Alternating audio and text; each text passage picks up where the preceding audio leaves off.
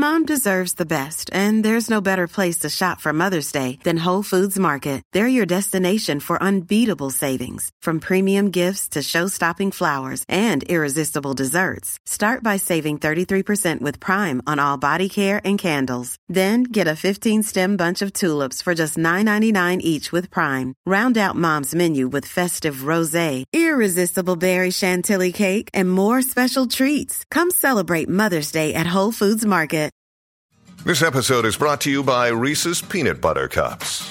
In breaking news, leading scientists worldwide are conducting experiments to determine if Reese's Peanut Butter Cups are the perfect combination of peanut butter and chocolate.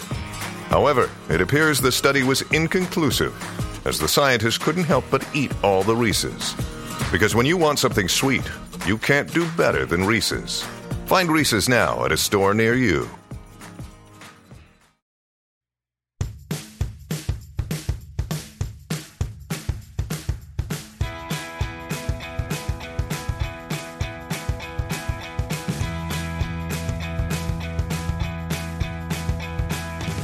Hello, everybody. Uh, unpack your knives and stay. Yes, stay.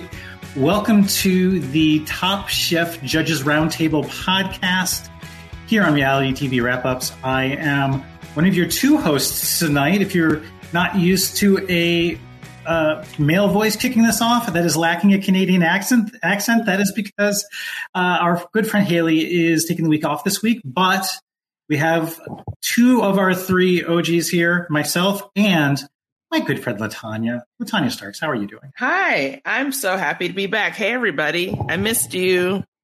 Did you miss do, me? Do you have your aluminium hat on like Buddha to help oh, to, yes. You know, protect against? Um, I don't know what we need protection against. Uh, aliens, internet trolls, aliens. Yeah, uh, def- also uh, both, both internet trolls and aliens. Um, I always have my aluminium hat. Yes. I don't know if that's just a, a, me thing, but yeah, I always have one of those uh, just to be sure. Just and I and I just also just love the uh, pronunciation of it's so much better aluminium. than aluminum. Yeah, you know, every time, um, every time I realize that the Brits say aluminium, or I guess in this case Australians too, I'm just bowled over aluminium laboratory. Yes. Um, it's like putting the accent on a different syllable. It's mm-hmm. always fun. Yep. Put the emphasis on a different syllable. So we are down to our top six this week, and it just struck me as we kicked off the show that uh, we've got a top six BIPOC crew rocking here. I was going to say everybody in the top six is a person of color, and I, I, I wrote this down so I just want us to kind of think about that for a moment and then think back to season one and then to think if at that time you ever for a second thought that it was possible for this show to have a final six that was all people of color. Um, and this is why I call BS on any show that doesn't embrace diversity and inclusion in casting. Because honestly, there's no excuse in any industry. There's just no excuse. Like it's it's just it's a simple fix. And and I think even looking at the top six, you know, there's tremendous diversity within yes. the top six. And I'm not even just talking from a, a culture perspective, but from like a cooking styles, from what they bring literally to the table. It's just it's there is if there was a fear everything. of sameness mm-hmm. by embracing diversity, I think like Top Chef has you know shattered any notions on that. Yeah, Top Chef is definitely, in my, my mind, the number one show for having been able to, the re- number one reality show in terms of having been able to overcome an initial, well, this is an industry that is full of just like white males. It's like an industry that rewards privilege in a lot of ways. But, you know, we can make a change just by merely saying that we're going to and like committing to casting efforts. It's just, I, I, think that any show who is still having that problem should look to Top Chef for how to solve it. Right. And it's not something, it's something they kind of quietly did. They just mm-hmm. did it. They didn't. They just did it. it. Or like, it, maybe it's like, maybe they you know, we look at Survivor and Big Brother as, you know, specifically calling it out as an initi- as initiatives that have, you know, been, you know, launched to quote unquote help those shows. Mm-hmm. Uh, I've, I've not heard. I'm sure, I'm sure there have been rumblings over the years in terms of, uh, like it recently in terms of like you know Top Chef's diversity casting, but it doesn't seem like it's been the same quote unquote problem that it has on more than mainstream network TV. I don't know if you, like, I don't, I don't believe Top Chef has come under fire recently. So maybe that's why they've not had to like quote like make a big deal about it. But it's right. it's a big deal. no, it's a really big deal, yeah. and it and it it lends something to the the meals that we're able to see these judges have because these chefs are just innately bringing in a sense of their home and them themselves mm-hmm. to all the dishes that they're making now. And I think that that has to elevate, like just automatically elevate the food that we're having. And I have some specific um, things to say about how uh, diversity is uh, um, uh, cuisine elevation, but yeah, it, it's just exciting to see this on a show that's that mainstream and to know that it's something that can be done. And and even though we lost Jae this week, and uh, you know we'll we'll get to Last Chance Kitchen and you know the return of the the, the winner from there. Mm-hmm. Um, but like even looking at, at Jae, you can't look at any of these six chefs and then just be also assumptive about what kind of food they're bringing to the table. Like exactly. Jae is like, even though she has recently brought a lot of Korean influence to the table. Like she said, you know, I'm all about seafood. I'm all about New Orleans. Like that's where right. her heart is from a, a, cooking perspective and how do you blend those together? So it's, it's like, I don't know. It's just there. If there was any fear of there being a sameness out of a mm-hmm. BIPOC top, BIPOC top six is not something you can say easily quickly, but there's, no. there's, there's it just the food we saw today and even in previous weeks is just like run the range. So that's really exciting. There's no easy way to say that. Almost like we should have a different acronym. um, but you know, we'll we'll take it for now because it's all we got. um, do you want to talk about the quickfire? Of course, the quick fire was so cute. It, I thought it, it was, was although I had to look up um, like what technically makes a fajita. Uh-huh. Like, like was there like a lot? Uh, I was wondering what were the technical parameters of the food. Yeah, um, and all and all I found online was that it's typically strips of a protein. Obviously, it was originally a skirt steak. Mm-hmm. usually sp- strips of protein, often with green peppers and onions, all grilled, and then you throw toppings on it. It was it was really kind of uh, broad in its potential interpretation. Yeah. I think this was more about showcasing the farmers market potentially. Yeah, that that farmers market is, you know, Chicago has some things like that, but they're not usually open air until the you know it's the weather's turn to like us um, which we never know when that's going to actually happen. exactly happen. we can plan say, have you been to any of the farmers markets in chicago um, there was one in Evanston that I went to, which doesn't technically count. Evanston is not a part of Chicago, but um, land. Yeah, I, like when I was growing up, we would always go. Like you know, this is one of the reasons I love Nick so much because it really is like getting to relive a lot of my childhood through Nick and Damar's dishes. Um, Nick being from Mississippi, my grandmother being from Mississippi, and having very similar cooking styles. Um, so, you know, we would always do things because my grandmother grew up on a farm. So we would go to the farm and like pick our own produce every year. Um, and it was awesome. It was just like a lot of fun to do when you're young. We would go to farmers markets because my grandmother knew that's where all of the produce with taste was. Um, so I grew up doing all that stuff and then kind of fell off as I got older, unfortunately. Um, but it's definitely something that gives me warm memories of my grandmother's cooking, which in my opinion is the best cooking I've ever tasted. Yeah, I think the my only experience in Chicago for the farmers markets is um, and it's killing me that I can't remember the street I most recently lived on in Chicago, but it was in uh, East Lakeview at the Nettelhorst School uh, during the summer months. So, mm. Broadway, like one block north of Belmont, um, and so like in the kind of parking area slash playground of the school every Saturday. Once you know, again, the, once the weather gets nice, right? Uh, they would have. It wasn't huge by any means. There was like this this cheese company that was always regularly there and you'd have like you know four or five places that had different fruits and vegetables and then occasionally you'd have some sort of you know jam or um, yes but it, it was, was always exciting when there was jam yeah but when i lived in when i lived uh, just outside of la there was like a huge farmers market in calabasas and another one in mm. thousand oaks that were like all both within like 15 to 30 minutes of me uh, it's where i discovered the persimmon I got my first oh. persimmon from uh, from a farmer's market. So um, I don't know if there's many in Grand Rapids. I mean, there's a downtown market, but it's really more of an indoor mm-hmm. like food hall. Um, yeah. It's not something like, like people bring in their wares and it's it's just like open and you can get food. Um, but yeah, it's not like stalls and uh, like a bunch of local uh, you know farmers or produce providers gathering on weekends, more permanent installation. So, um, but I've also not looked too hard.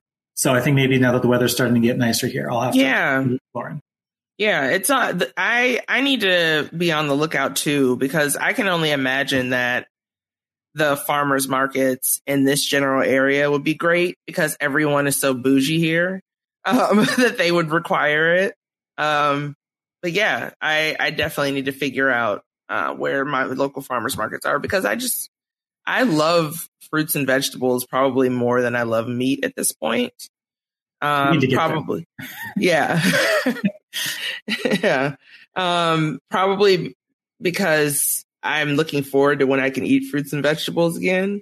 Um, but that you know that longing is still there, and this place looked like an amazing place to go and just kind of get lost. I mean, we saw a couple of the chefs get lost, unfortunately, uh, and how yeah. much there was to offer.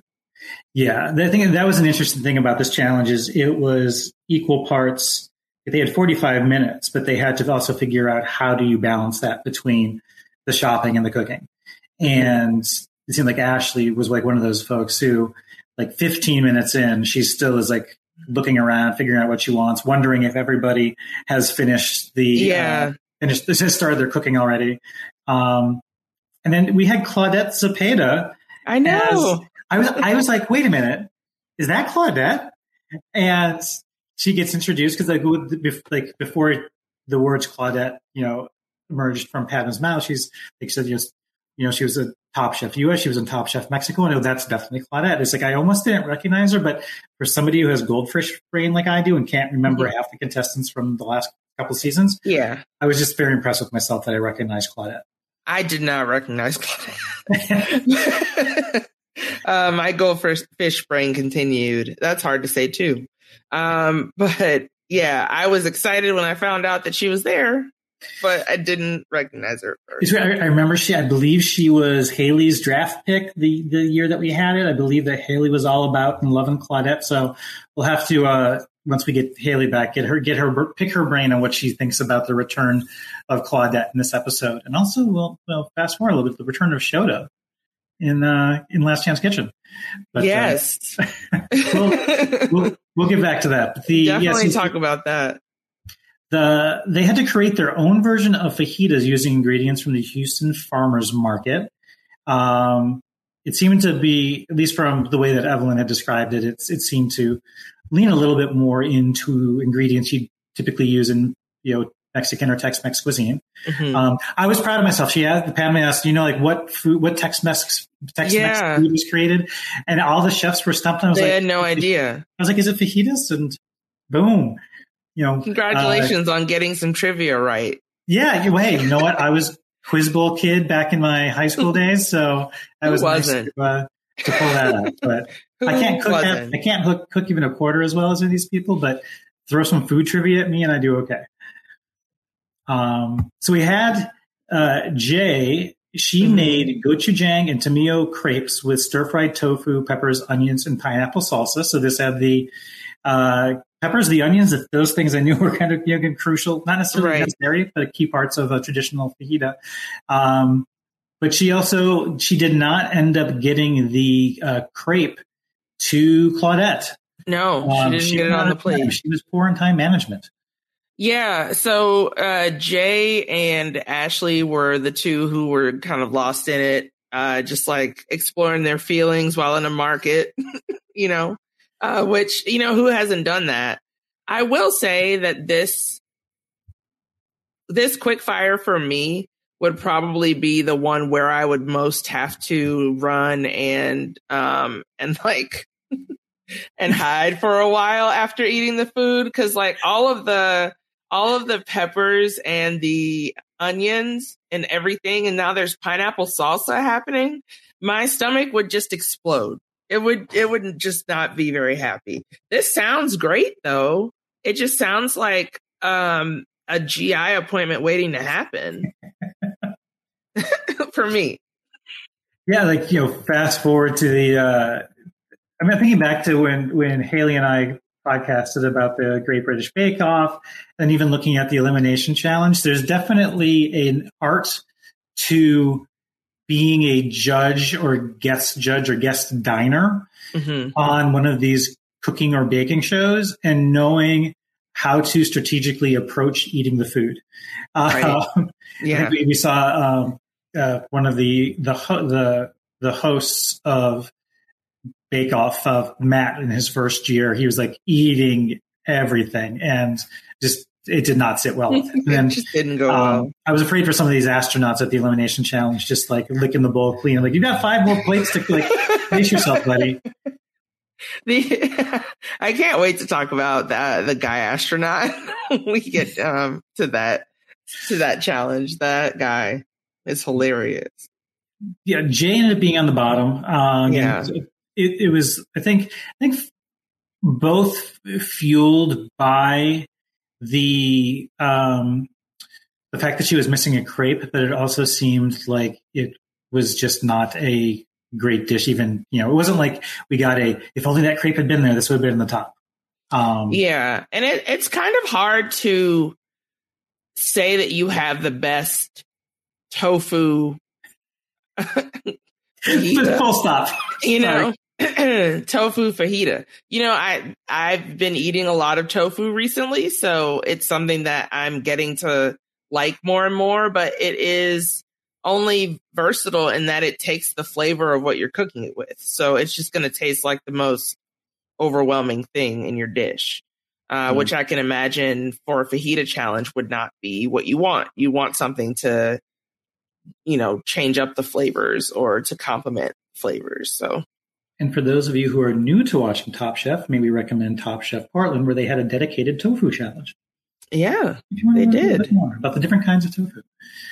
Uh, next up, we had Evelyn. Uh, beef fajitas marinated in papalo, lime, and fish sauce with poblano, salsa verde, and rambutan pico.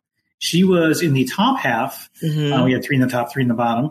Um, interestingly, we had the same top three and top and bottom three, uh, both in the quick fire and the elimination challenge. oh, that's true. The um, but I, I I had no fear for Evelyn at this. No, point. I really don't have a lot of fear for Evelyn. She's just uh, she's just joyous and just cooking her heart out and and enjoying it. Like she's the she's one of the people in the competition who always genuinely has a smile on her face because she's actually enjoying what's happening.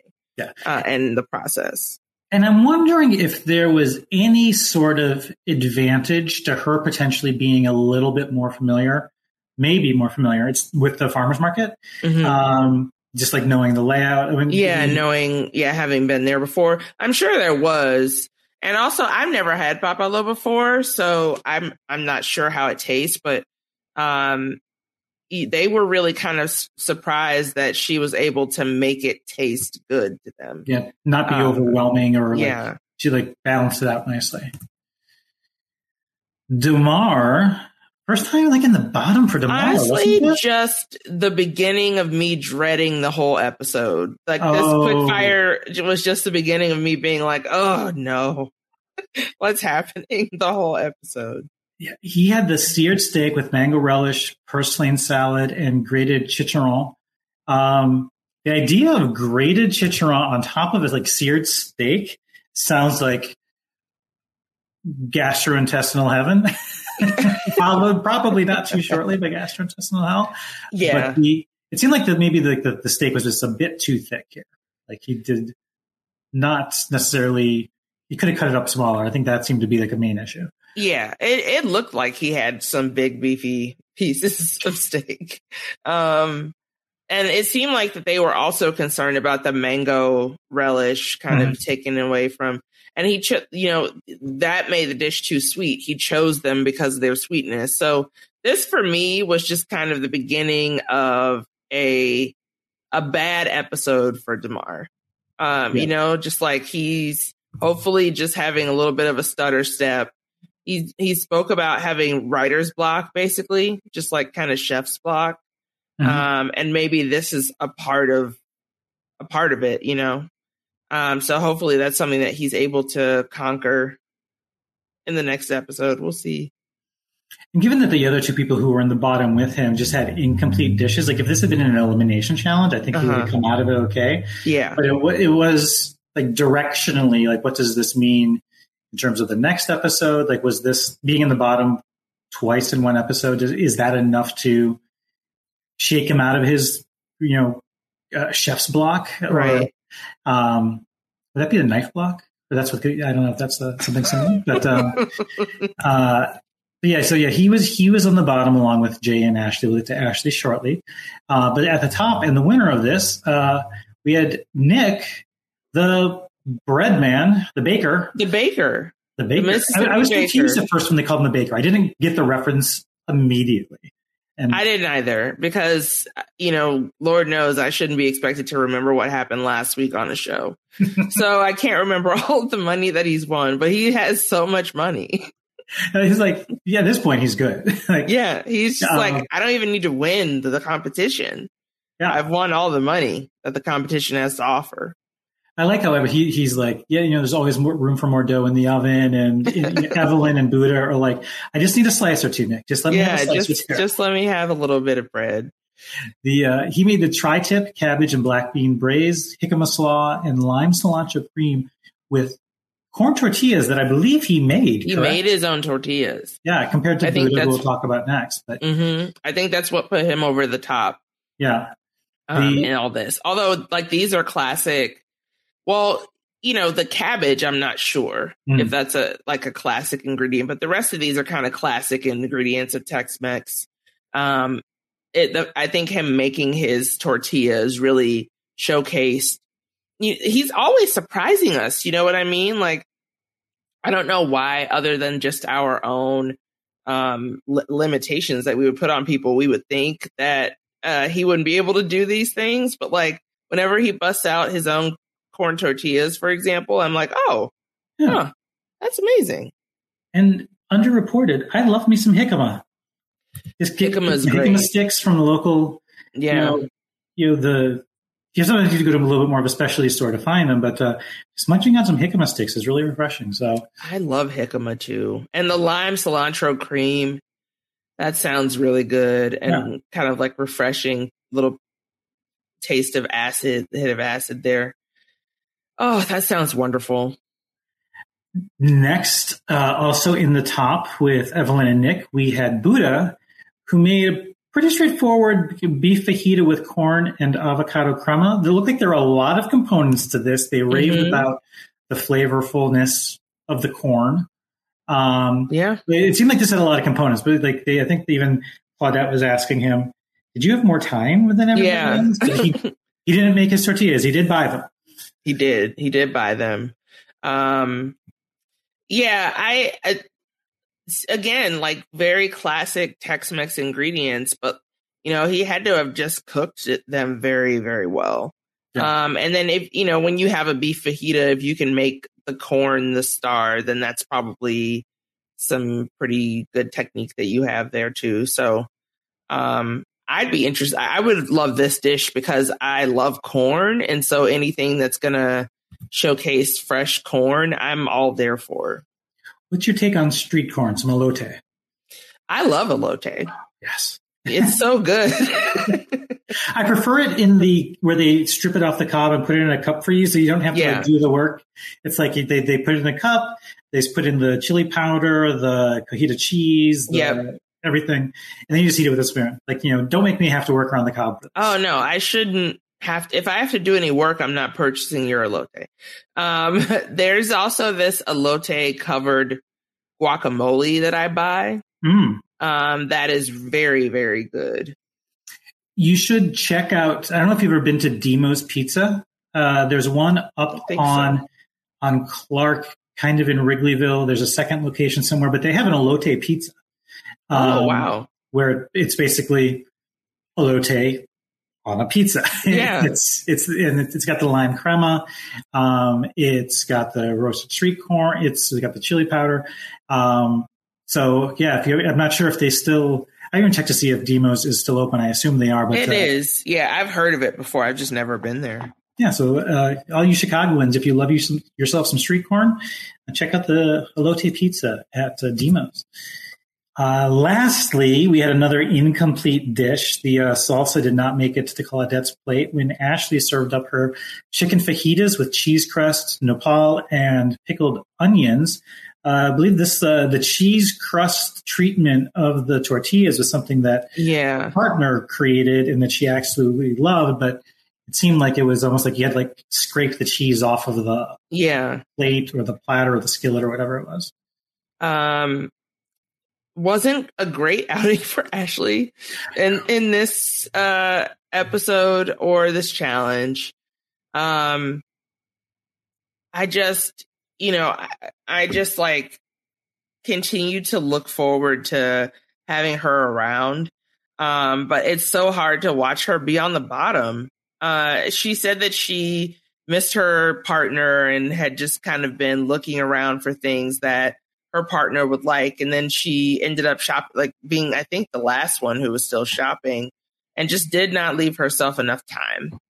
Um, and, and it, it is, I think, r- rather easy in a challenge like this to get distracted um, or to let your mind wander. And this is around the time of the competition when things are really starting to get tough that you would really, really start to miss significant others and people in your family. So that all makes sense to me. Yeah. I mean, at least she did not, like, she boomeranged her way back from Last Chance Kitchen. She left the main Mhm. competition, came back the very next episode, um, and she managed to not then boomerang back in again. She has stuck her, like, you know, Jackson went out before her, Jae's gone out before her. Yeah. Um, there may have been another person. Um, but uh, yeah, she's managed to stick stick around. So um, the I'm also just this got me wondering just as we were talking. It's like the ability to lose track of time when you don't have a timer in your face Yes. on the wall. It's like Uh-huh. my guess is they don't walk around with their cell phones. Um, no, they're probably not allowed to have cell phones. That's why Yeah. they gave them maps. Yeah. That well that was that was the weird thing is like this is like how it feels like 99% of the time they're like and the location's already programmed into your sponsored vehicle uh, Right. brand thing. Mhm. And so I thought they were going to get into their cars and be like yeah, you know, the location of the farmers market's already programmed into our Lexus or whatever vehicle. It probably was. I think that was a map of the farmers market so that people could like go to whatever, like see a section they wanted to go Ah. to. And then, because otherwise you would just Yeah. look at that on a phone. Yeah. You would just figure that out on. The, but it seems like they missed out a prime sponsorship opportunities. Like you're going to the farmers Yes. market. Let's jump into our programmed vehicles. they didn't Um, have time for another sponsorship. They Maybe already had encouraged. Chipotle. maybe they're encouraged to wear watches and Yeah. to, to go analog. Um, yeah, sponsored by Chipotle. Chipotle providing the, the fine proteins Mhm. for this uh, for this episode. Um, so I guess even though there were vegetables uh, strewn throughout that Chipotle display, they had to. They probably could not use any of those because they had to use their fifty dollars to purchase Exactly. vegetables around the market. Yeah, exactly. They were only allowed to get the meat from there. Um, that was a nice display, though. Yeah. I always, I always think about the people who are in charge of putting together things like displays for Top Chef. I was I was thinking days like, did Padma actually write that note, or was that like some like an intern? And I want to go back. It'd be funny if it was the same handwriting as the welcome judges sign on the restaurant wars. Um, just because that would create all sorts of conspiracy theories. But I kind of want to go back to like all the times that Padma has left notes and see does the handwriting change? Is this actually Yeah. somebody at production uh, writing these notes from Padma? Yeah, Uh, 'cause it- it's picturing- definitely somebody at production writing Yeah. these notes for Padma. At the very least, Padma's like not sneaking into their living room in the middle of the night and leaving this like Santa, you know, like somebody. I know. so, oh, that would be kind of fun. Yeah, that seems like something they would have done in season two, but not necessarily now. So we've got Evelyn, Nick, and Buddha in the top three. Jae, Damarr, and Ashley in the bottom three. Although, you know, so as we said, Jae and Ashley, you know, part of the reason they landed there was the fact that they had they did have incomplete dishes. But uh, yeah, Nick ends up coming out on top here. Um, Yeah. Very impressed, and he, he he adds more money to his baker's bank. Yeah, the that baker's something? got more bread. Yep, Baker's got more bread. Um, I was hoping because Nick, I was glad to see this because Nick is my only draft pick still left in the game. Mhm. Um, I was hoping he would win immunity, but we know that went away a couple weeks ago. Um, so yeah, no, he gets money and he ends up doing fine in the elimination. So Another day is here, and you're ready for it. What to wear? Check. Breakfast, lunch, and dinner? Check. Planning for what's next and how to save for it? That's where Bank of America can help. For your financial to-dos, Bank of America has experts ready to help get you closer to your goals. Get started at one of our local financial centers or 24-7 in our mobile banking app. Find a location near you at bankofamerica.com slash talk to us. What would you like the power to do? Mobile banking requires downloading the app and is only available for select devices. Message and data rates may apply. Bank of America and a member FDIC. Hello, it is Ryan, and we could all use an extra bright spot in our day, couldn't we? Just to make up for things like sitting in traffic, doing the dishes, counting your steps, you know, all the mundane stuff. That is why I'm such a big fan of Chumba Casino. Chumba Casino has all your favorite social casino style games that you can play for free anytime, anywhere with daily bonuses. That should brighten your day a little. Actually, a lot. So sign up now at chumbacasino.com.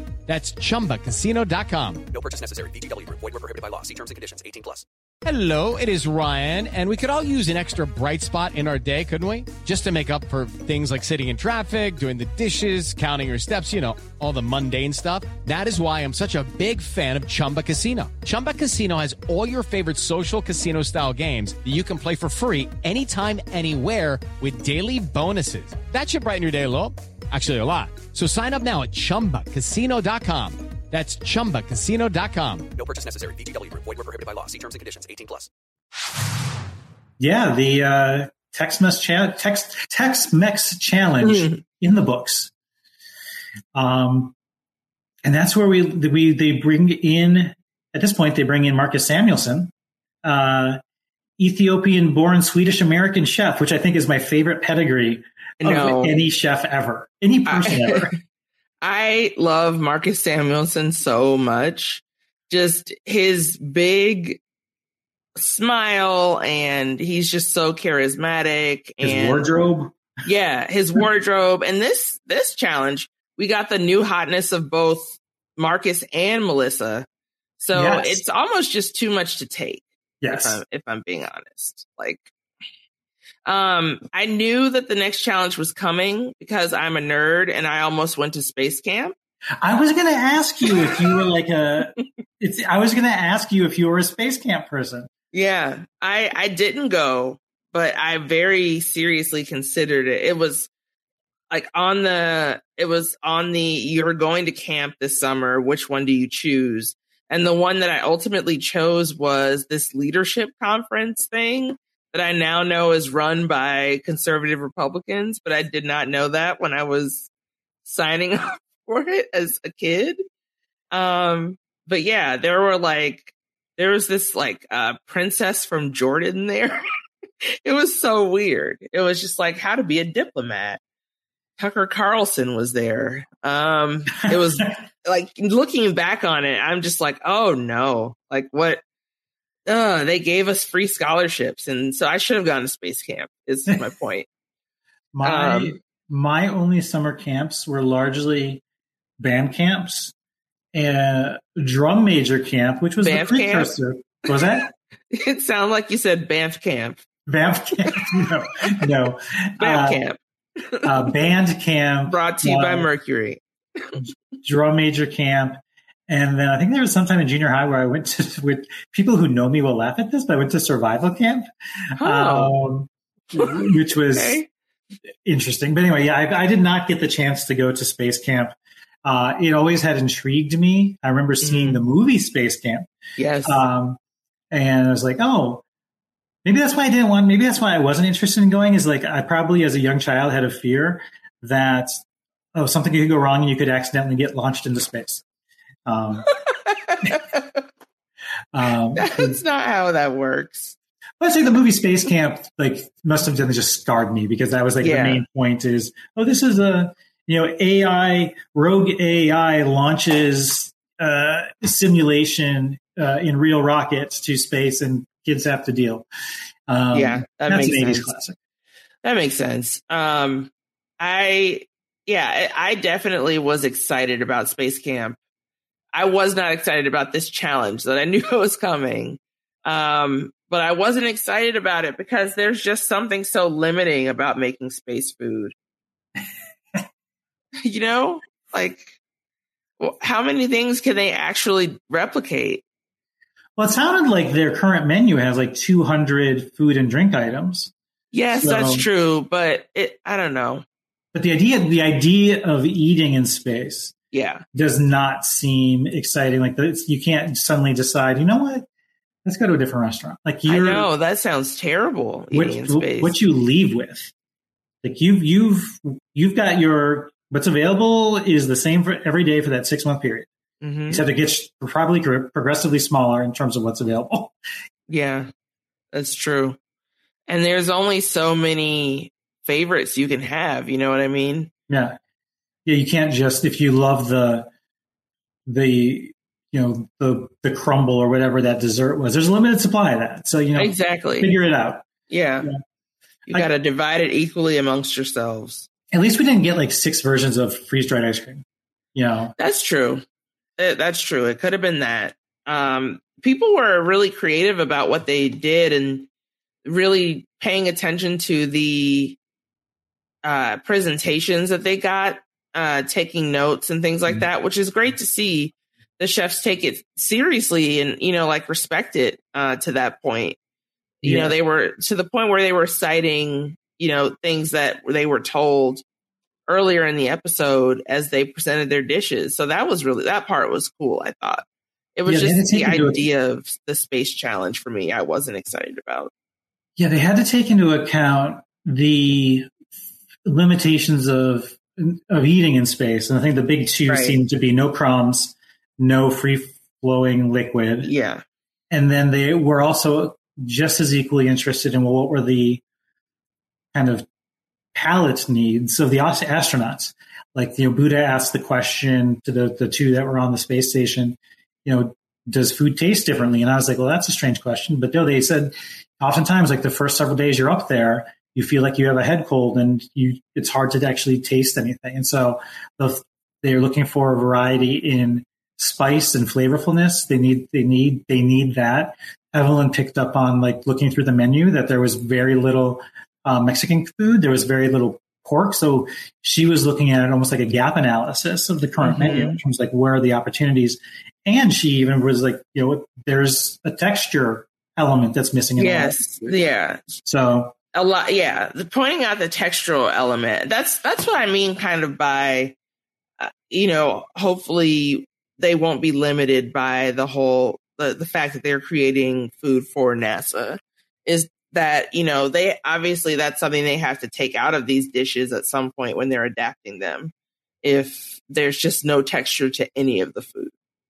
I, I wonder to what extent they like was to what extent was this an inspirational challenge? Because it's not like the food that they were making was going to be just like picked up like a lift and shift into the NASA menu. It was like your your the winning dish is going to inspire a NASA uh, food scientist created dish, and so it's I can see what you're saying about it feels like your cooking your cooking can be a little bit limited, but I also it's not like they also had to serve everything in a plastic pack, or like Ashley chose to kind of recreate the experience as much as possible using the tin and the plastic bag.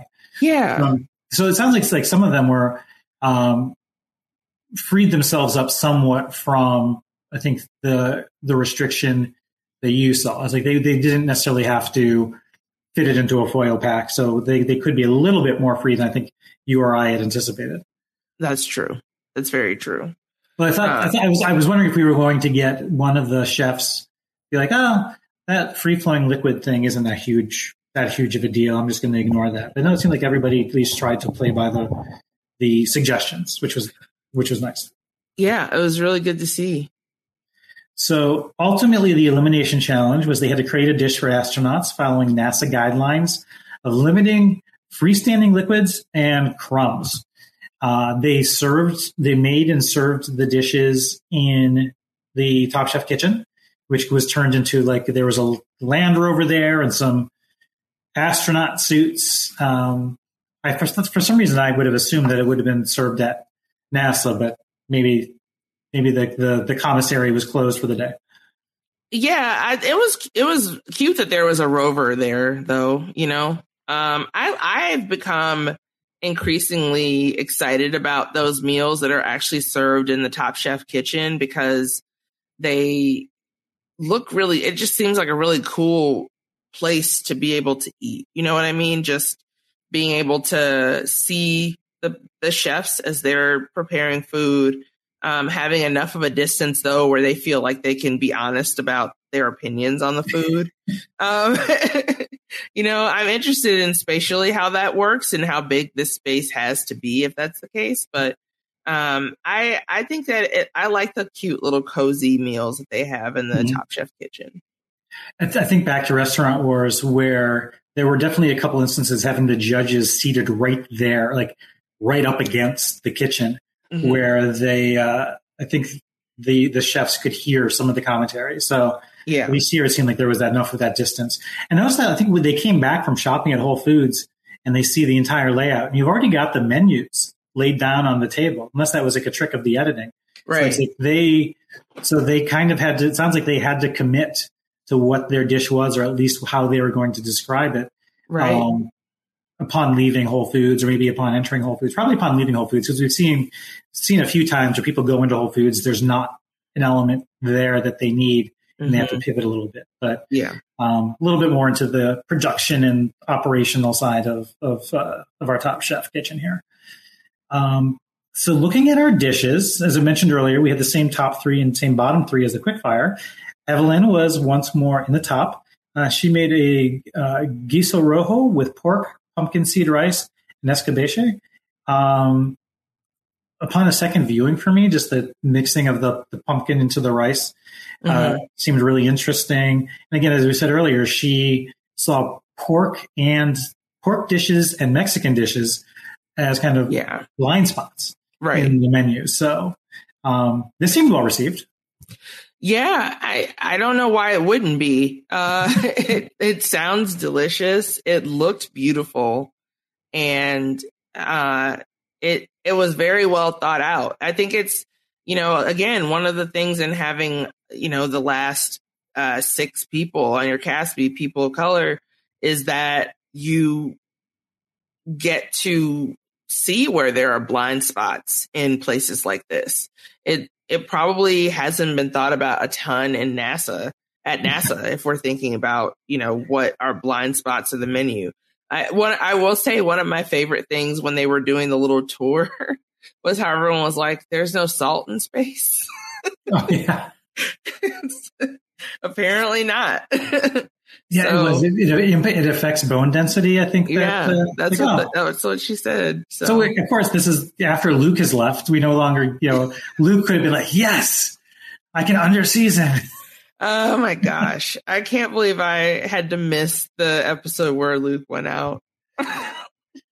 Uh, we had our winner of the round, uh, Buddha, only person to do kind of a desserty sort of dish.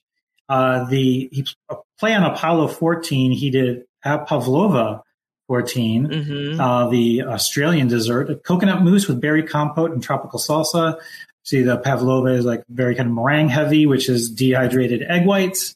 Um, I and he look. It looked like he took inspiration from. Uh, I believe it, I can't remember, was, was it Alan Shepard who hit the golf ball on the moon? Of believe that's who it was. Yeah. and um, so he made he made these little filled balls. Evelyn called them space balls. Spaceballs. Yeah. Um, and I was originally a little bit worried with that th- there might be some free floating liquid or that the shards of the meringue might be considered crumbs, but uh, no, they ended up loving it. And we, we saw more of Tom really. Tom likes playfulness. We're playful. Like on some Yeah. of these unconventional challenges, I think Tom wants you to steer into the playful side. He definitely does. I will say, steering into the playful side myself, uh, the guy who is a former astronaut who used to steal everyone's food.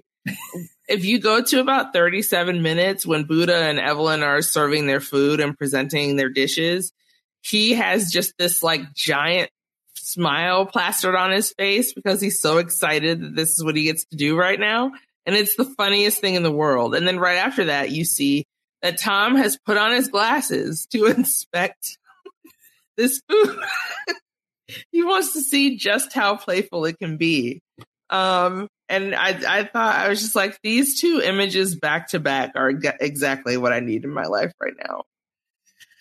Uh, We saw it in the Jurassic Park challenge. We saw it here. Give Mhm. give Tom some uh, well executed fun Yeah, uh, at the right well time. executed being the the key words. Yeah, the uh, and the golf balls were hit. I was and when when they were served up, part of me was like wondering.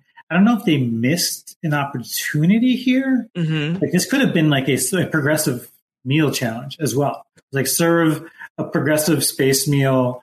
Uh, Progressive space meal. Or because because then you could have ended with the dessert. You might have had a couple desserts, or I don't know. It just it, it seemed weird that the dessert was served first, and that just bugged me. like, Yeah, but Um, it, it was served in Latanya Stark's way of eating food. Um, I like to eat my. I think I've talked about this before. I eat my dessert first because uh, sweet things make me hungry. So interesting. yeah, I remember uh, you talking about eating dessert first, but I didn't. I didn't. I don't remember the uh, sweet The things make reason. you hungry element of it. yeah, sweet things have always my whole life made me hungry for savory things. Oh, Um, so sometimes if I can find someone who's game with me, we will order dessert first in restaurants. Um, but yeah, this is why I always want to have leftovers because I'm going to have to eat dessert at the end of the meal, like some kind of conformist, and then I'm going to get hungry again. Thinking thinking back to the the meal I had last night. I guess technically that's how I approach it, but we'll save that for the end of the show. Okay. Okay. Uh, next up, so Evelyn and Buddha were in the top. Actually, Buddha ended up winning. Um, I guess you know, I don't know if it's just that the food was that good or how much of the fact that he was the only dessert and he knocked it out of the park. Uh, Mhm. but he ended up um, doing really, really well. Uh, next up, we had Ashley and Nick. Ashley, she served marinated tuna and shrimp with a sweet potato slaw. Um, and she's this was I mentioned this earlier. She she presented it in like these tins. She kind of wanted to do like Yeah. a tinned fish uh, approach. She wanted to mimic the experience of being on uh, the space shuttle or the International Space Station. Like they even had to use like shears to cut open a bag of Yeah. sauce and, and deploy it into the can. So Yeah.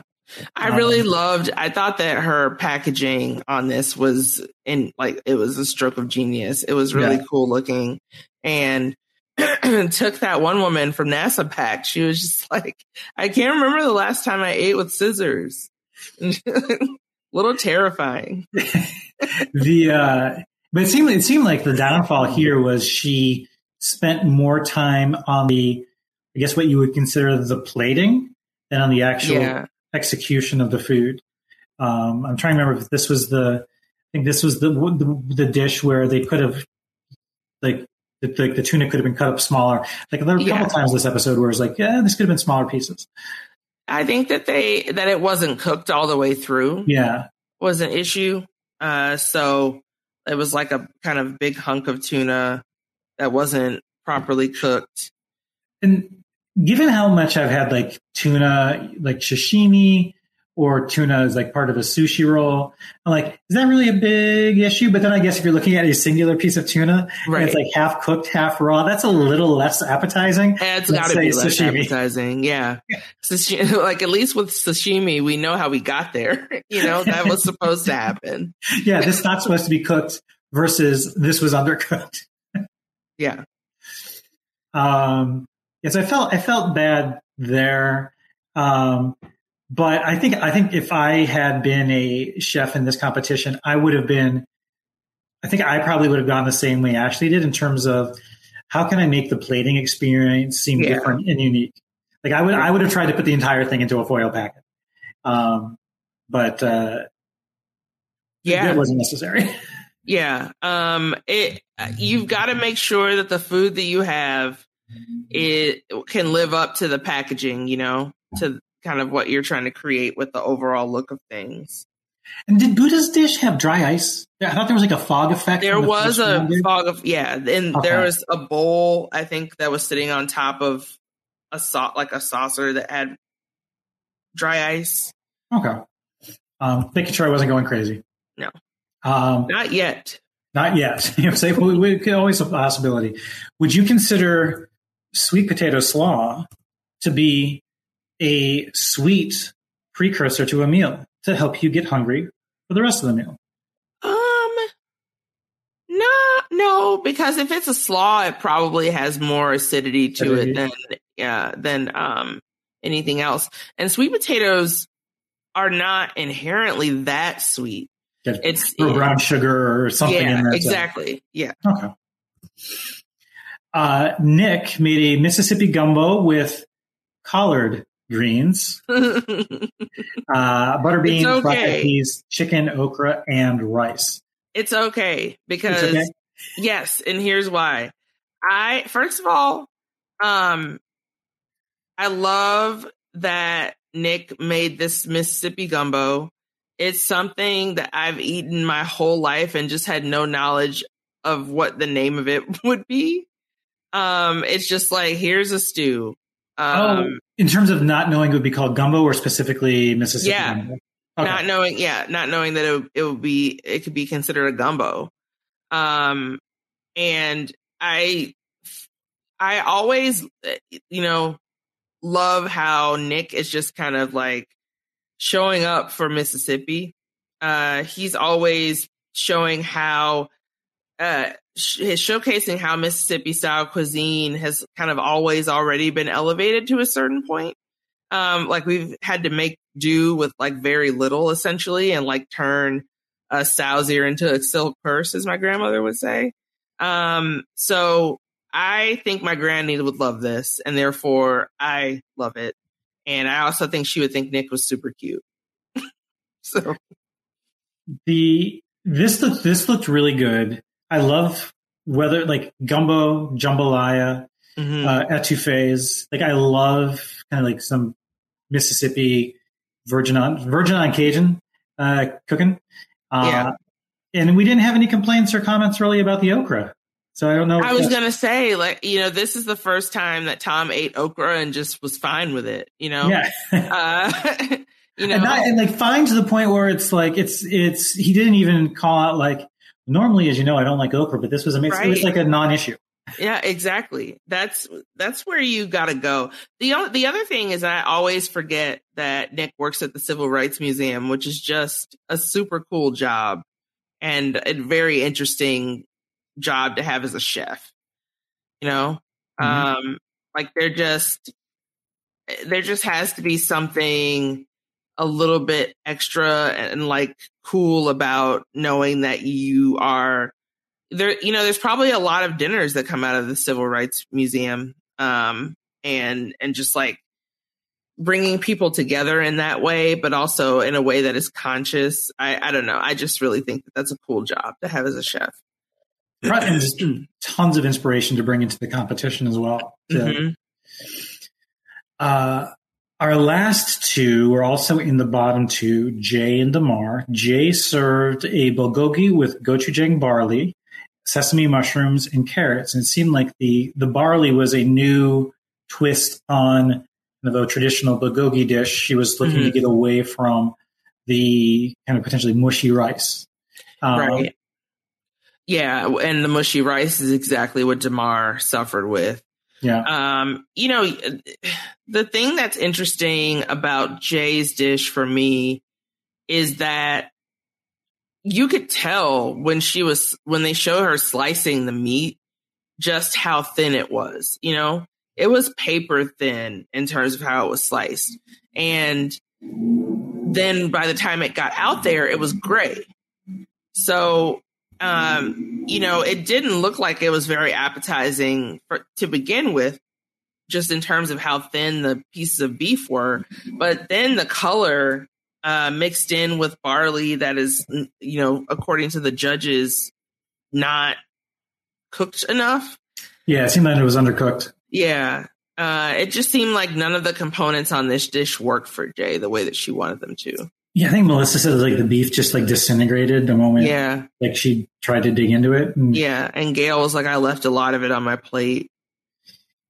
the I, I really, I mean, I, I've come to discover, I think, for myself that over like over the past five years or so, that I really like Korean food. I think is probably my favorite international cuisine. Mhm. Uh, so a lot of what Jae has been cooking has been of interest to me. Like even going back to the the quickfire challenge, she kind of joked about like she doesn't know like if she like the Korean instead of Tex Mex, she was doing Korea Mex, and, and and there was a there was a restaurant when I lived in Chicago. There was a restaurant that's now closed. Unfortunately, it's been closed for probably six seven years. Um, it was called La Taqueria, and it was Mhm. like a taco Korea Oh, fusion place. Yeah, that's cool. And they that's had- a great and- name. I, and I, I, and I mentioned, I think last week, uh, there's a place near nearby me here in Michigan that serves these like spicy pork burritos. My, my favorite thing to get there was the bulgogi burrito Yeah. uh, with I ramen, bet. and it was it was amazing. And so all of these flavors that she's playing with are really intriguing. I love bulgogi and gochujang, um, and so it's a shame that it just just didn't execute well. Yeah. Yeah, it is. And I, w- Um, I was a little worried when she started making the bulgogi because the last couple of times I've had straight up bulgogi, it has been a very liquidy, saucy Mhm. dish, not a thicker gravy. And so I was wondering how that was going to play out. And, um, unfortunately, not only was Jae on the bottom, she ended up being the one who was eliminated and going off the last chance kitchen. So the bulgogi did not serve her well, It did not. And then to your point, uh, we had Damarr made chicken gravy with rice and hot pickled peppers. Um, The peppers looked great. yeah, yeah. the uh, the rice potentially not so much. No, and it, and he overcooked rice twice. Yeah, Um, you, it's really hard. This is around the time of the season where I try to read the edit, and I don't know why I do that because I have no idea. The edit, you know, in no way tells me what I should know. Um, but I w- this was a major scare week for me with Damarr uh, because he was off in both challenges. Yeah.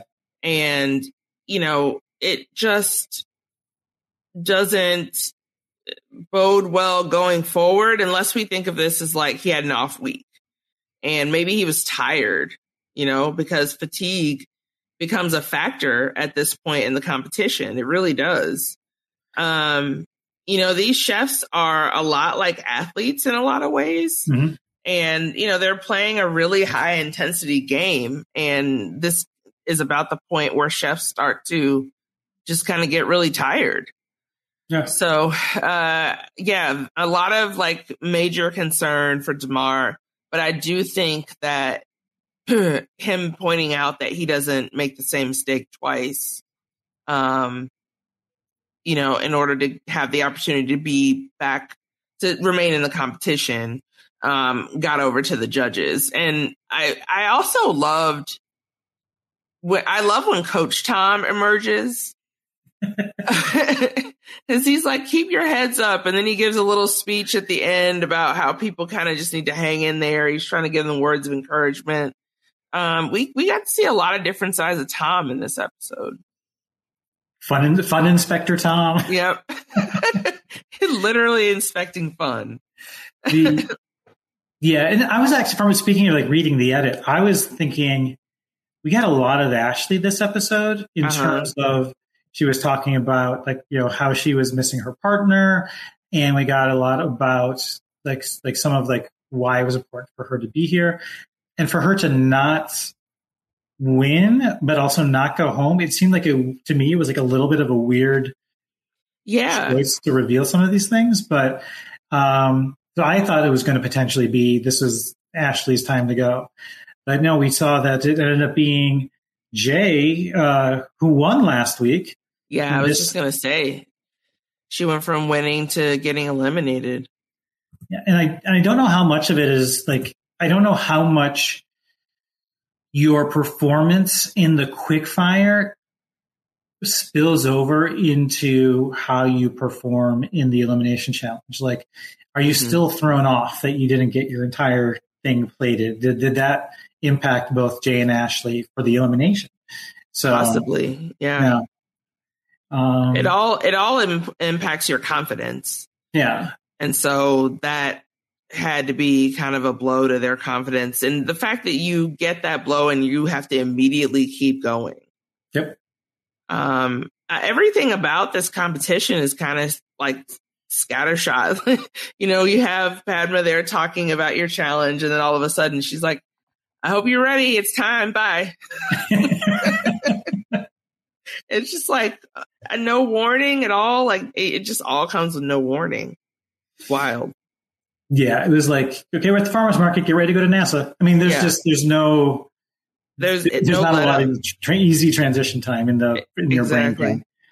Ashleigh referring to herself as the MVP of the bottom is just it's so sad, but it's really funny at the same time. Oh. Ultimately, yeah, Jae ends up being the one to go off the last chance kitchen. Yeah. Um, before we talk about LCK, anything else you have on the main episode you wanted to mention? This is very random, and I understand that this is random, but watching Buddha um in the at the judges table this week, I've decided that he should wear eyeliner. and here's why. Yeah, so I was like, I was like, is she gonna? Is that the end of the thought, and we're No. moving on, or is like, I'm hoping there's a there's a a why or an explanation attached. So continue, please, Latanya. I just think I think he has great eyes, and I think that a smoky eye with a strong liquid line would really just bring that out even more. I don't think you should ask me why or how this is something my brain came up with. Um, I think you should just go with me on it and decide whom else you think should have Top Chef makeovers. by, by I was just impressed that last week I noticed Kwame's gold chain glove that he had on. how Um, did you how could you not? I don't. I don't. And so I. I know in previous seas in previous seasons of podcast coverage, uh, like you know, you or Haley or the great Emily Fox would call out Mhm. some element of hair or clothing. I'm just now starting to like pick up on those things, so I don't think I'm ready to comment on the need for a smoky eye yet, just yet. I'm still catching up on clothing. It's all right. Uh, we'll let the listeners think of that what they will, but Yeah. it's it's just true. It's just a truism. Yeah, Uh, and if anyone wants to mock that up and send it to me, I am at LK Starks on Twitter. please somebody do that. Please, So I can at least figure, so I can at least understand what a what smoky eye with liquid with a strong liquid line. smoky eye with a strong liquid line. Uh, Lucky Land slots, you can get lucky just about anywhere. Dearly beloved, we are gathered here today to. Has anyone seen the bride and groom? Sorry, sorry, we're here. We were getting lucky in the limo and we lost track of time. No, Lucky Land Casino, with cash prizes that add up quicker than a guest registry. In that case, I pronounce you lucky. Play for free at LuckyLandSlots.com. Daily bonuses are waiting. No purchase necessary. Void where prohibited by law. 18 plus. Terms and conditions apply. See website for details.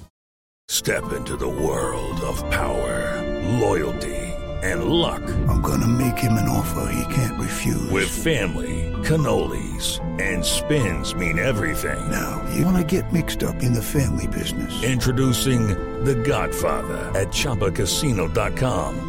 Test your luck in the shadowy world of The Godfather slot. Someday, I will call upon you to do a service for me. Play The Godfather now at ChumbaCasino.com. Welcome to the family. No purchase necessary. VGW Group. Void where prohibited by law. 18 plus. Terms and conditions apply. Well, with that, let us move on to yeah. Last Chance Kitchen, um, makeover edition. Uh, we have Jae going up against Sarah, who I think now had uh, at the start of this competition won five in a row, if not more. Yeah, Sarah um, has just been destroying people. Yeah, at Last Last Chance Kitchen, and and this was going to well i think as both you and i found out this was a two part last chance kitchen. Yeah. Because when you go Turns to out. when you go to i think i think what happened was and this, tell me if this is what happened for you you go to the bravo last chance kitchen the last chance kitchen part of top chef bravo play latest episode and you click play latest episode and it brings up part two of this week's top it does. that's how i stumbled into it. That's, that's while at I, the same time uh in its description calling the other episode part two. Oh. Huh. Yeah. It's I think just, both of us figured out pretty early we were in the second part of something and we had to go back and find the first part. almost immediately. Uh, Yes. I figured that out, but I, but it, to their credit, at least they had a little bit of a recap thing, kind of. Um, or, you know, they had paused it at just the right time Yeah. so that it wouldn't, you know, immediately reveal what happened in the last challenge. because they usually do the part where the the the incoming chef testing comes in. There's a little bit of a talk, like like a little like a 20 second confessional as they're packing up their knives in the you know back room or something, and then they come out and they see that oh it's still Sarah. They're surprised. All of that was kind of skipped. And it's like oh wait something's Yeah. wrong. So Yeah. um, but when you go back to part one, uh, you saw that Sarah and Jae had to compete in the three C's challenge where they could cook anything they wanted to, but it had to contain a creamy, a chewy, and a crunchy element. Weird. Um, but it goes back to Evelyn's comment about textures in space. So maybe that was like the sure, and or the fact that you know Jae's dish uh, just kind of was dissolved into one big creamy mess. Um, but the twist here was that they were going to cook their dishes, and then while they were out of the room, the five chefs still in the competition had to taste them, not knowing who made which dish. Mm-hmm. But I feel like I'm guessing they probably could have uh, guessed, given Yeah. the New Orleans influences of Jae's dish. Um, Yeah. Damarr knew. yeah. Um, and then they had to vote for which dish they preferred. And it's not that the dish that I think initially I thought, I don't know if you felt the same, that whichever dish gets the most votes, that person comes back in the competition, but that's not what they were doing. Um, they were basically setting it up for part two. So part one, they had to make a creamy, chewy, crunchy dish. And then for the second part of the competition, they each got 30 minutes, but for every vote that they got from part one, they got an additional three minutes on their clock. Um, so it was they, for the second part of the competition, they had 30 minutes to cook any dish they wanted to. It's just that the time they had available to do it was dependent on how they performed in part one.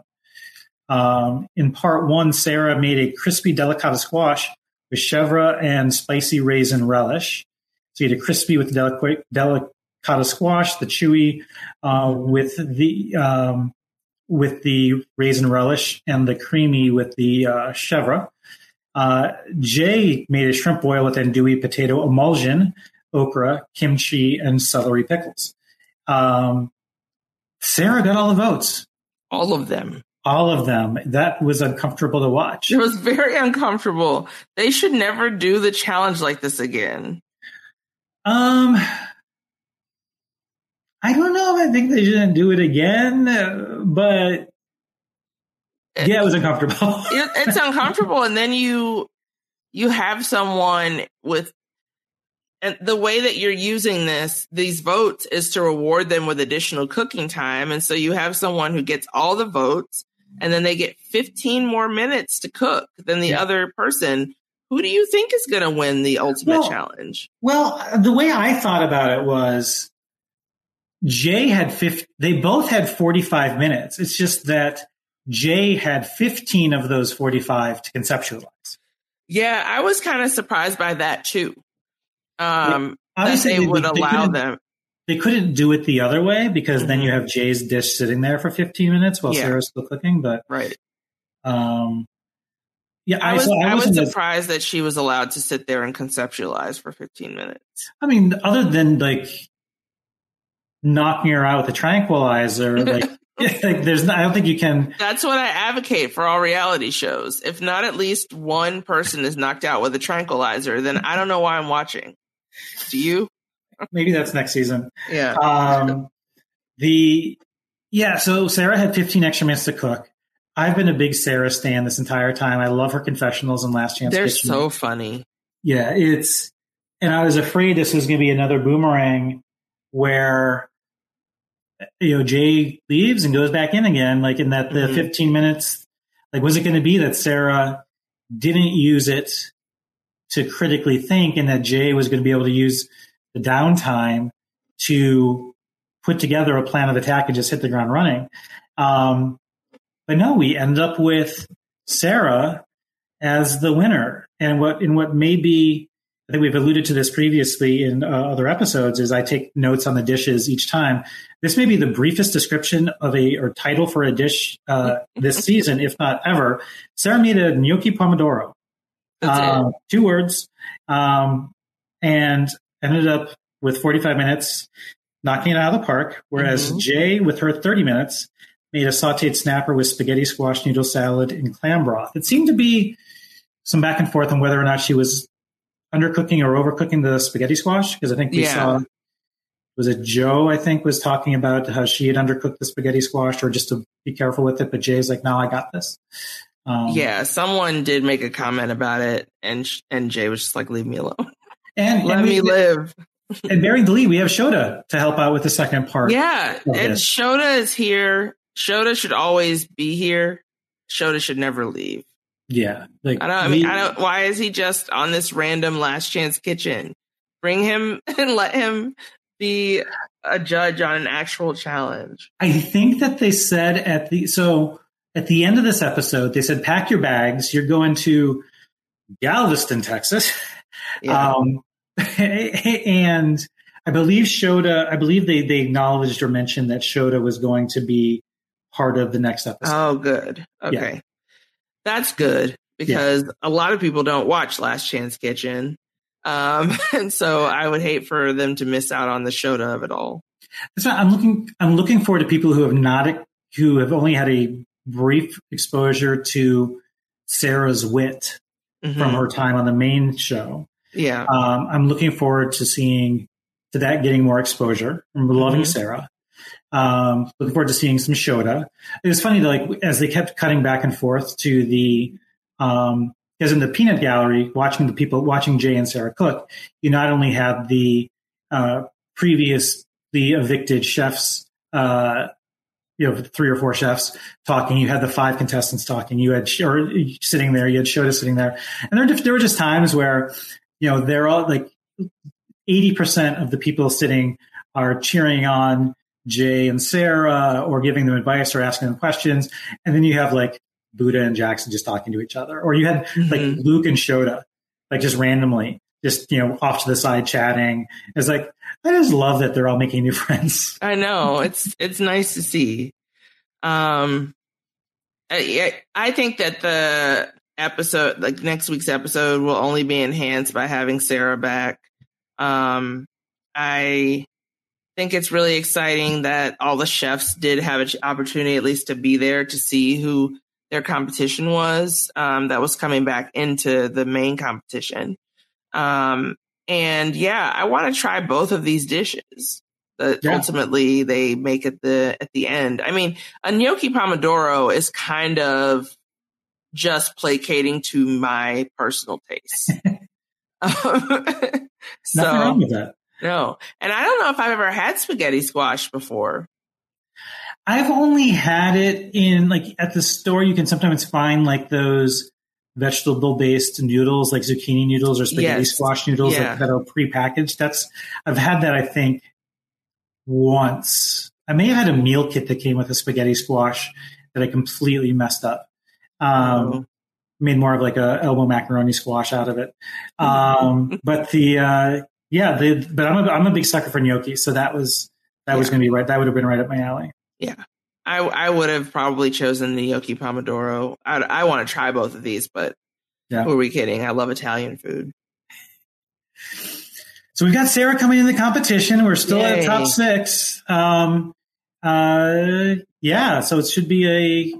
You know, I think we were talking last week about how we didn't think the Last Chance Kitchen was going to be for another week or two, uh, because usually they preview it with some sort of, well, you've only got one more battle, Sarah. Yeah. Tom Yeah. said nothing, so this kind of took me a little bit by surprise, but it was a pleasant surprise. So, Yeah. It's going to be fun. I'm excited. So, t- taking a step out of the Top Chef world and into our own lives, anything you've seen that I, I know that you've not been at your normal uh, aptitude for food lately. No. any, anything anything you want to talk about from a, what Latanya has been eating or thinking about eating? Yeah. So I should probably explain why that's the case. So I had surgery on my esophagus. I had to have a diverticulum removed, and then I also had to have the bottom of the esophagus opened more. Um, and I did not know that this was going to require six to eight weeks of healing. Uh, it seems like BS until you try to eat something as soft as like ramen on the first day you're back at home from the hospital. And no, so this is like an extended hospital stay, by the way. And I just, I couldn't even eat the food. Like I just could, could not even get it down. So I've had a lot of soup. Um, I've had a lot of broths. I've had a lot of jello, um, since I was last here. Uh, but yesterday I was able to graduate to soft noodles. Yay! I know it's very exciting. So I got some spaghetti pomodoro actually. Oh, nice. Yeah. Um, I loved it. It completed me. Um, it was exactly what I needed at that time, and I have leftovers, so I'm excited. Um, but yeah, I've been eating a lot of just you know, not great, just like liquids. Okay. Um, What's your go-to Jello flavor? Or even though, or is that Yeah. is like? Yeah, that's the common thing that's on the list. I'm not going to touch it. No, I I love Jello. Um, being in the hospital is when I normally eat the most Jello, though, because they just have like endless They have it on of it. Yeah, um, and so I um I like the strawberry one. Okay. Like anything red in the Jello slash Kool Aid arena, I'm good with. Man, I haven't had Kool Aid in so long. I was actually in the like in that aisle where they have like the um like I have a soda stream, so it's where they have the Oh, okay. coffees, the teas, the additives for water, the Yeah. you know, as well as uh I am, I almost bought some some Kool Aid last weekend. I was like, oh yeah, this would just be a nice just Kool-Aid's sugar so water good. It's so good. Uh, wrong with it. Uh, Yeah, my grandmother used to uh, mix it with lemonade. So she'd make a batch of lemonade and then just kind of like flavor it with the Kool Aid. Mhm. Um, so good. I really miss that. So yeah, I've had a lot of beverages. Um, I I'm trying. I'm struggling with whether or not I should like tell people this or if they'll think it's disgusting. Um, I think that I think you've just confirmed that you need to tell us now. yeah, okay. Okay. So when they did the surgery, uh after the surgery, I had to go to the ICU um for 4 days because my lungs did not approve of the anesthesia. So when my surgeon came to visit me, which he did like every day, I was kind of su- surprised. I've never like this is the best surgical care I've ever had, I think, aftercare that I've ever had. Um, and so the first day he comes to visit me, he's just like, You had a beezer ball. And I was like, the hell is that? Oh, is that I I I think I know what that is. I Yeah, what do you like think B, it is? It's like B E Z O A R, right? Yeah. Um. Continue. Yeah. So I was just, I was just like, a what? And he said, you had a little ball in your esophagus that was just like fruit and vegetable fibers. And I was just like, why? no, um, that's something that goats have, and that used, you know, goats used to be it used to have their bezoar balls used in the Middle Ages for like healing purposes. So I was just like, what is going on? But they were like, no, this explains why you were vomiting so much. I was like, okay, I guess. How do I not get it again? I'm terrified now. Um, use Kool Aid and Jello. Yeah. so now it's just Kool Aid and Jello. I've really I've tamped down on the mango smoothies uh, because I'm Mhm. afraid that the mango smoothies are the reason that I had a Bezoar ball. Um, but yeah, it's just a really weird medical fact that I wish I didn't know about myself. But the surgeons, being nerds, were very excited to behold. Were they, are they going to use it for healing purposes as well? No, uh, well, they didn't tell me what they were going to use it for. Now I'm concerned that This has turned into horror movie territory. exactly, yeah, it, it was hospital's run by already horror movie territory. It's a Bezoar har- harvesting cult. You have absolutely no idea how uh, close I am to writing a horror movie set in a hospital.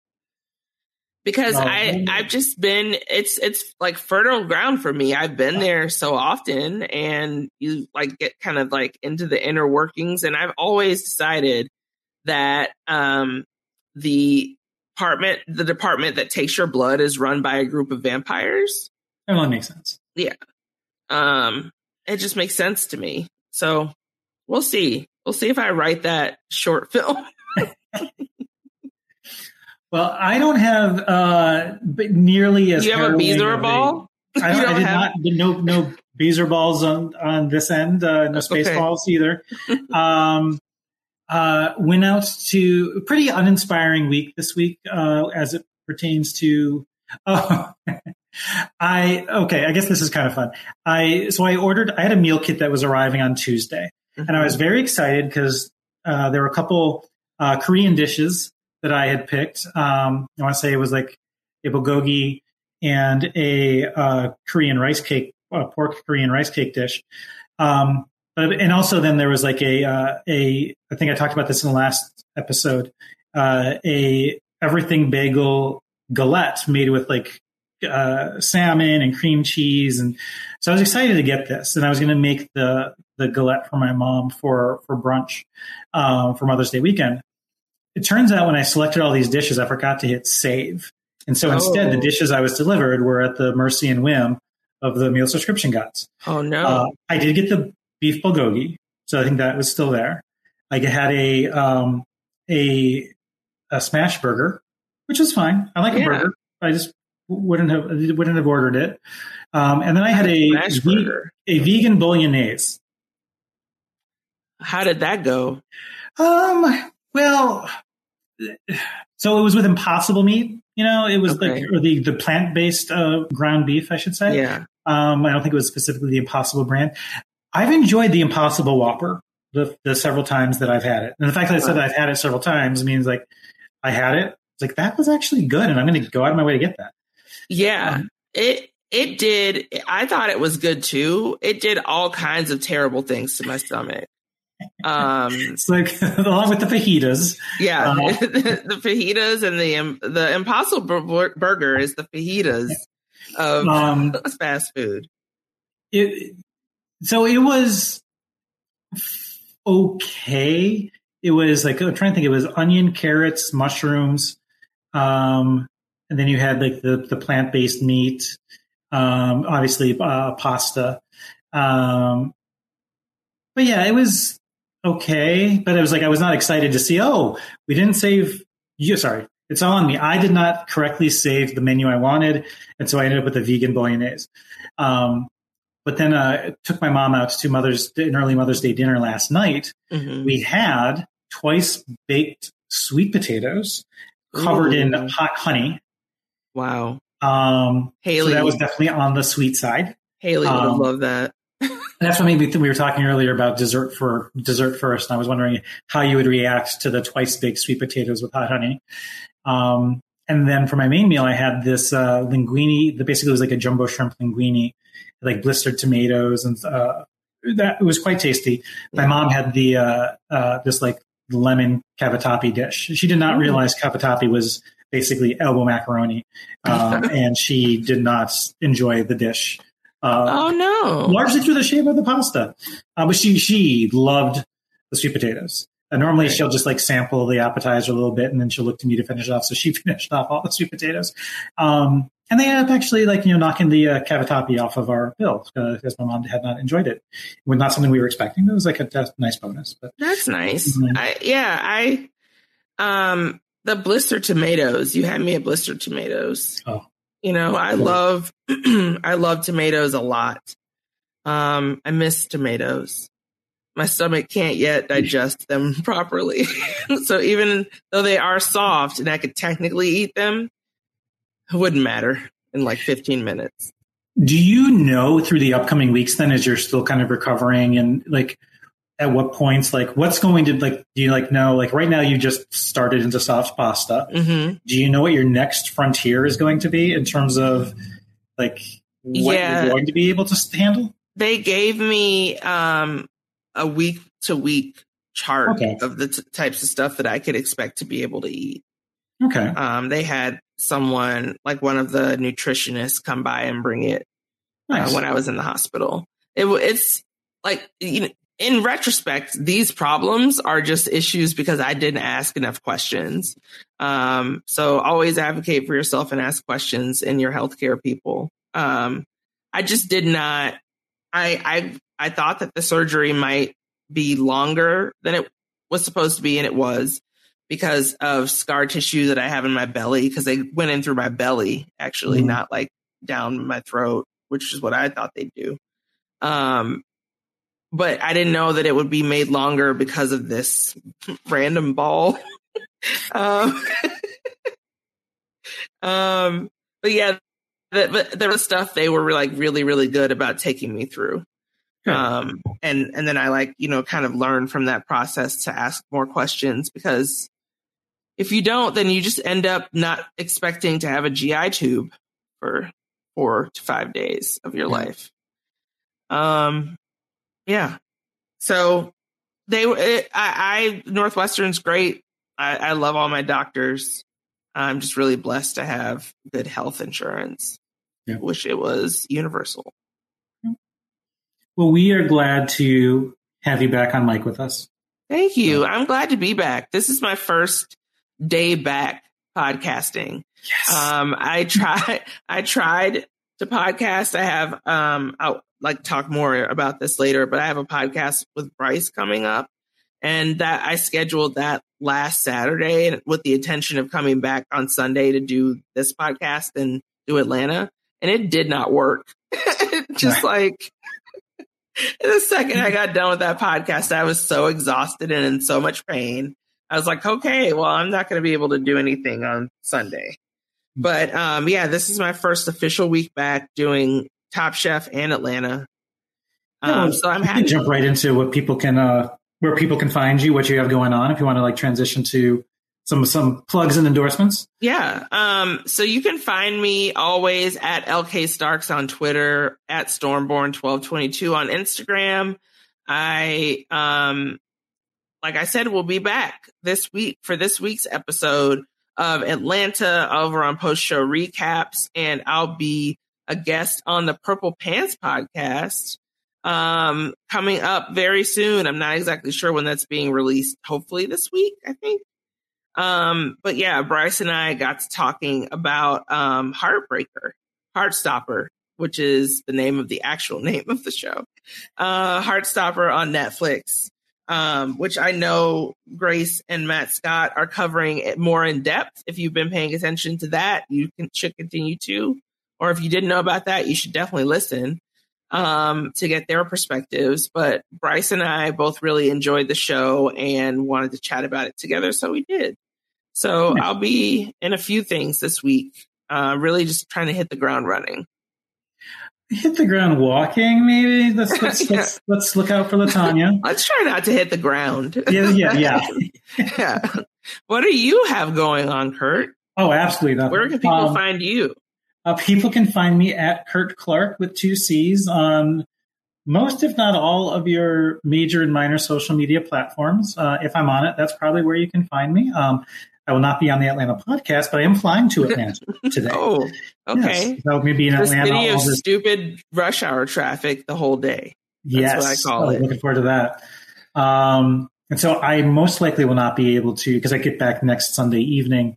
I most likely will not be able to make this podcast or watch this episode um, uh, while I'm away. But um, that's a story for another weekend for episode Yeah. 11. So um, thank you so much. So glad to have you back, Latanya. Yeah, it's so great to be back. Ooh. Thank you for having me. We got to party with while uh, Haley was away. Yes. And next week we will party with you away. Exactly. Um, Then we'll what's your- compare the parties. Yeah, you're and used to whoever had a, a better party um, will not be murdered. Oh, good, good. I fear for my life. Um, well, uh, on behalf of Latanya, on behalf of an absent Haley Strong, I want to say thank you to all for listening. You may pack your knives and go. Take care. Bye. Bye.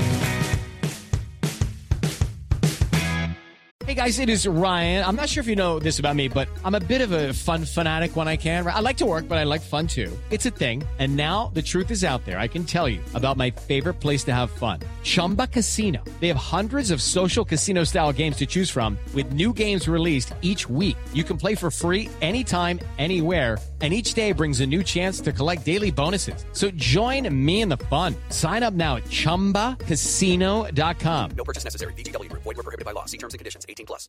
It's time for today's Lucky Land horoscope with Victoria Cash. Life's gotten mundane, so shake up the daily routine and be adventurous with a trip to Lucky Land. You know what they say. Your chance to win starts with a spin. So go to LuckyLandSlots.com to play over 100 social casino-style games for free for your chance to redeem some serious prizes. Get lucky today at LuckyLandSlots.com. Available to players in the U.S., excluding Washington and Michigan. No purchase necessary. VGW Group. Void were prohibited by law. 18 plus. Terms and conditions apply. Judy was boring. Hello. Then Judy discovered ChumbaCasino.com. It's my little escape. Now Judy's the life of the party. Oh, baby, Mama's bringing home the bacon. Whoa, take it easy, Judy. The Chumba life is for everybody. So go to ChumbaCasino.com and play over 100 casino style games. Join today and play for free for your chance to redeem some serious prizes. ChumbaCasino.com. No purchase necessary. Void were prohibited by law. 18 plus. Terms and conditions apply. See website for details. Judy was boring. Hello. Then Judy discovered ChumbaCasino.com. It's my little escape. Now Judy's the life of the party. Oh, baby, Mama's bringing home the bacon. Whoa, take it easy, Judy. The Chumba life is for everybody. So go to ChumbaCasino.com and play over 100 casino style games. Join today and play for free for your chance to redeem some serious prizes. ChumbaCasino.com. No purchase necessary. Void were prohibited by law. 18 plus. Terms and conditions apply. See website for details.